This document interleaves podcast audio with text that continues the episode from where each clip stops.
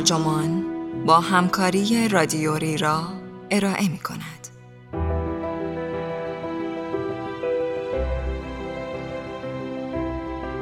اگر نابغه باشم بد اخلاقی هایم را می بخشی؟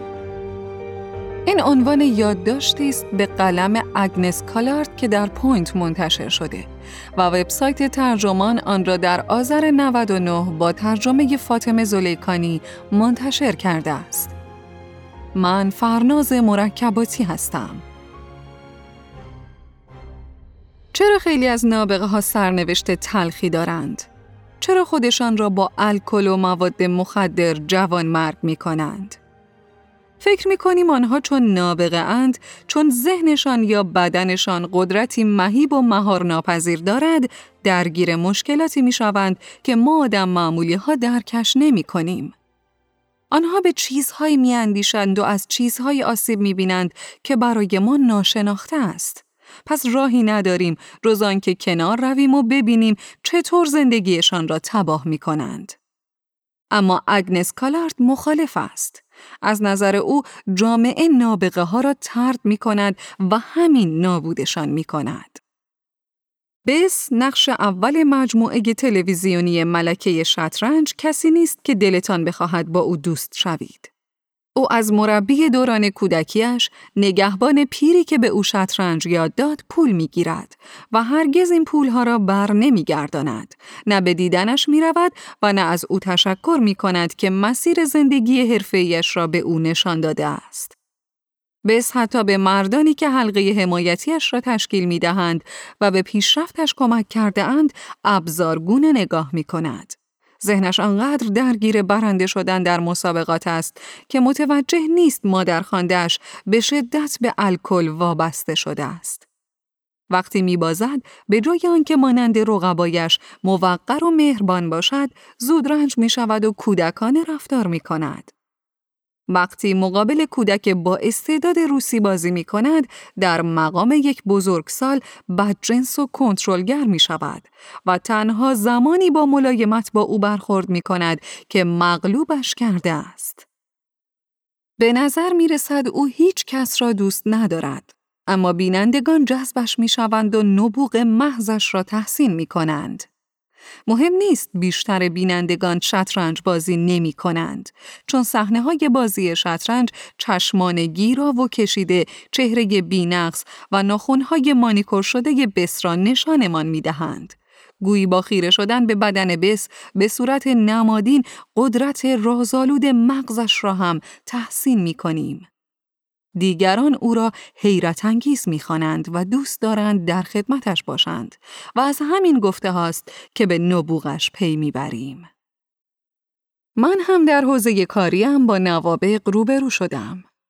یک بار نابغه پس از سخنرانیم سوالی پرسید و پیش از آن که پاسخم را بشنود جلسه را ترک کرد. در کنفرانسی نابغه‌ای به خودش زحمت نداد از صندلیاش کنار سخنران بلند شود و به تلفنش جواب دهد. در مهمانی شام کنفرانس دیگری نابغه‌ای با من بحث می کرد. وقتی با نظرش مخالفت کردم عصبی شد و شروع کرد به لمس کردن بدنم. لمسش جنسی نبود، خشونت آمیز هم نبود، اما چیزی بود بین این دو. دستش را گذاشت روی دستم، بازوانم و در نهایت گردنم تا تأکید کند نظرش درست است.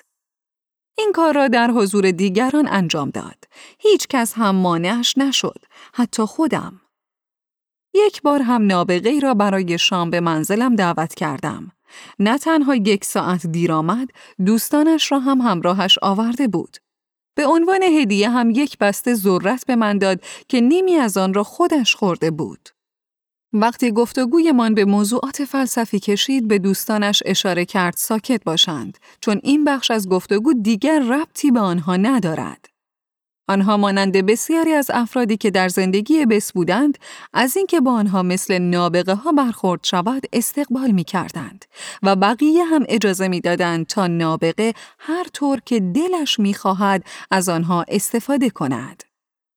آنچه گفتم گوشه های از زندگی یک فرد نیست. اینها روایت هایی درباره چهار نابغه متفاوت است. احتمالا شما هم رفتار این نوابق و رفتار اطرافیانشان را تقبیح می کنید. اما به خاطر داشته باشید من مثل سریال ملکه شطرنج تصویر دلفریبی از استعدادهای این افراد نشان ندادم و نبوغشان را برایتان آشکار نکردم.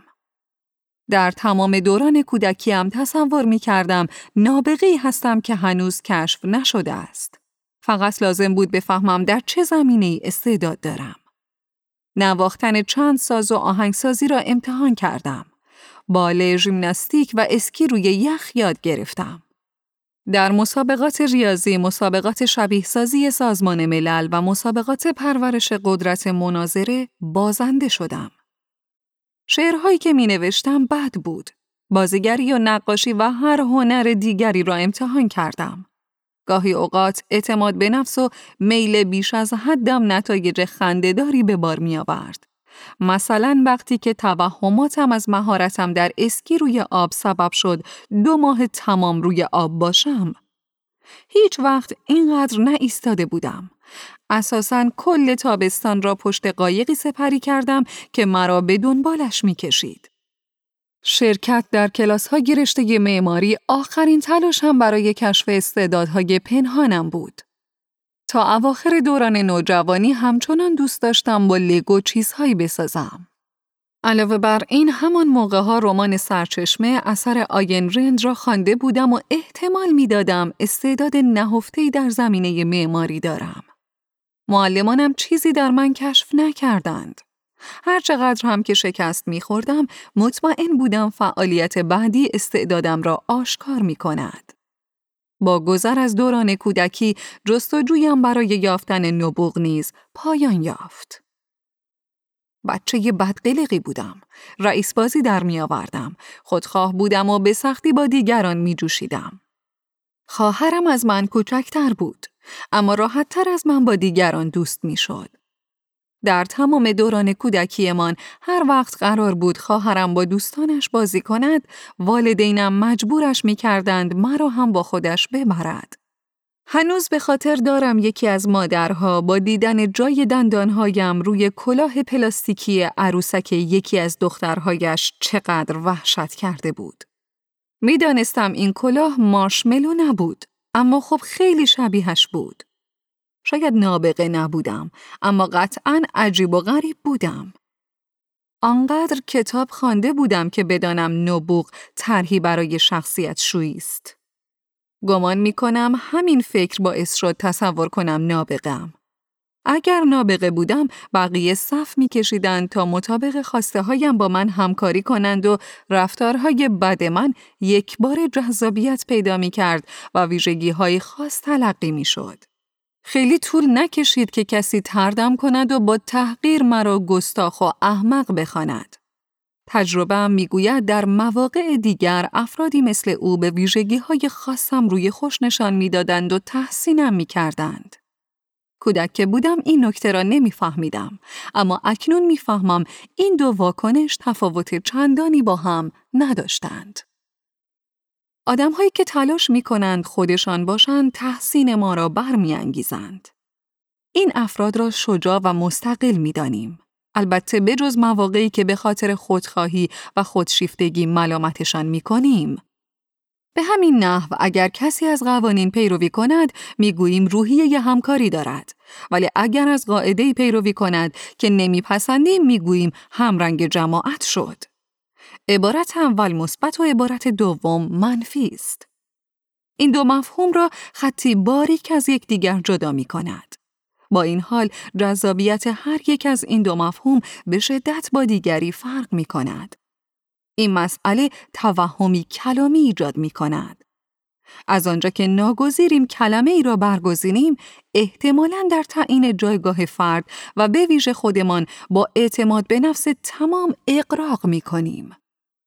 دوستان آن نابغه فلسفی در رفتاری که نابغه با آنها کرد شریک جرمند. دوستان بس نیز در حمایتشان از بس همانقدر به خطا رفتند. فاصله اخلاقی بین حمایتگری آنها و میزان همدستی دوستان آن نابغه فلسفی کمتر از آن است که تصور می کنیم. ممکن است ویژگی های فردی من آشفتگتان کند، آزارتان دهد یا زندگیتان را مختل کند. اما آیا با توضیحاتی که دادم هنوز هم از خودخواهی من شکایتی دارید؟ آیا من هنوز به کوتاه فکری متهمتان می کنم؟ عجیب و غریب بودن به شما می آموزد. این سوالات ممکن است بیپاسخ باشند. یاد می گیرید همیشه نمی توانید مقصر واقعی را شناسایی کنید. بدترین قسمت عجیب و غریب بودن تنهایی است. فقط ترد شدن نیست که احساس تنهایی را دامن می‌زند. بچه که بودم کودکانه تصور می کردم تنهایی محصول ترد شدن است. به همین دلیل تصور می کردم اگر نبوغ باعث شود رواداری را بیاموزم دیگر تنها نخواهم بود و خوشحالتر خواهم شد. وقتی دیگران شما را شجاع و مستقل می بینند و قوانین آسان می شوند، اینطور نیست که معجزه‌وار در جمع افرادی قرار بگیرید که با آنها ارتباط واقعی برقرار خواهید کرد. ارتباط واقعی مستلزم جامعه اخلاقی است و جامعه اخلاقی مستلزم پایبندی به قواعد مشترک است، نه استثناء قائل شدن. باید به این نکته توجه کنیم که هرگز قرار نبود رواداری به معنای نقطه پایان باشد. رواداری و انعطاف پذیری را می توان نوعی پیشرفت تلقی کرد چرا که با رواداری دیگر کسی را ترد نمی کنیم.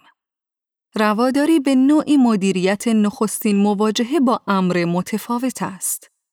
اما اگر پوشش و عاداتی را که برای دیگران آسان و طبیعی است خودسرانه، اجباری، بیگانه یا کاملا گیج کننده می دانید و بله برخی این گونه هستند چرا نیست که بگذارید روش خودمان را دنبال کنیم. با این کار در حقمان مهربانی نمی کنید بلکه ما را از حقوق اجتماعیمان محروم می کنید. ما نمی خواهیم به حال خود رها شویم. نمی خواهیم تنهایمان بگذارند. هیچ کس نمی‌خواهد تنها باشد. مشکل اینجاست که هر قدمی ورای رواداری فرساینده و ناخوشایند است چون به سختی می توانیم با یکدیگر هماهنگ شویم. این تلاش ها مسئله اصلی را روشن می کند. مسئله فردی با نیت های سو یا آدم بدهایی نیستند که باید اصلاح شوند. مسئله که سبب می شود در درجه اول به سمت رواداری حرکت کنیم ناشی از کوتاه فکری نیست که باید از آن رو برگردانیم یا متأثر از همکاری نیست که باید به آن رو کنیم. چیز دیگری در میان است. چیز دیگری بر سر راه است. چیزی که به تلاش های فرد برای برقراری ارتباط با دیگران مربوط می شود. تفاوت ها مانع می شوند فرد با دیگران در یک جمع اخلاقی یکی شود. این ماجرا تقصیر کسی نیست و نمی توان این موانع را کنار گذاشت. برای غلبه بر این موانع هم نمی توان دستورالعملی صادر کرد. پذیرش این مسئله سختتر از تحمل کردن مردم است. آسانتر آن است که رضا دهیم دیگران تحمل و حمایتمان کنند تا اینکه برای یک ارتباط واقعی بجنگیم. هرگاه بیش از حد خسته شویم یاد می‌گیریم انتظاراتمان را پایین بیاوریم و رواداری از اینجا آغاز می شود. نابغه بودن فقط به معنای نیست که در کاری خیلی خوب باشید. بیش رواداری و تنهایی مطلق جزء جدایی ناپذیر نابوغ است. نبوغ اجازه می دهد دیگران نابغه را بینقص بدانند و حلقه ای از حمایتگران بله قربانگو احاتش کنند. این ویژگی نبوغ است که به فرد اجازه نمی دهد دوستان واقعی داشته باشد. مانند بس که دوستی نداشت. بینندگان حتی متوجه نمی شوند جاذبه بس نمی گذارد فکر کنند او چگونه دوستی خواهد بود. آنها صرفاً می‌بینند او به تنهایی در اوج ایستاده است و برای همین تحسینش می کنند. گویی نداشتن دوست توانایی ویژه است.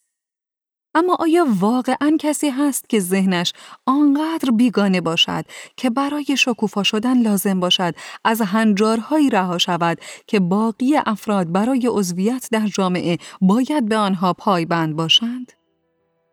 بهتر است بگوییم نابغه تقریبا معادل نابغه شکنجه شده است. نمی‌توان داستان فردی مانند بس را بدون اعتیاد به الکل، مواد مخدر، تنهایی مفرط و خود ویرانگری تصور کرد. داستان بس داستان نابغه است که کشمکش های درونی شکنجهش می دهند. کشمکش هایی که ما آنقدر باهوش نیستیم تا درکشان کنیم. بنابراین بهترین کار آن است که از سر راهشان کنار برویم.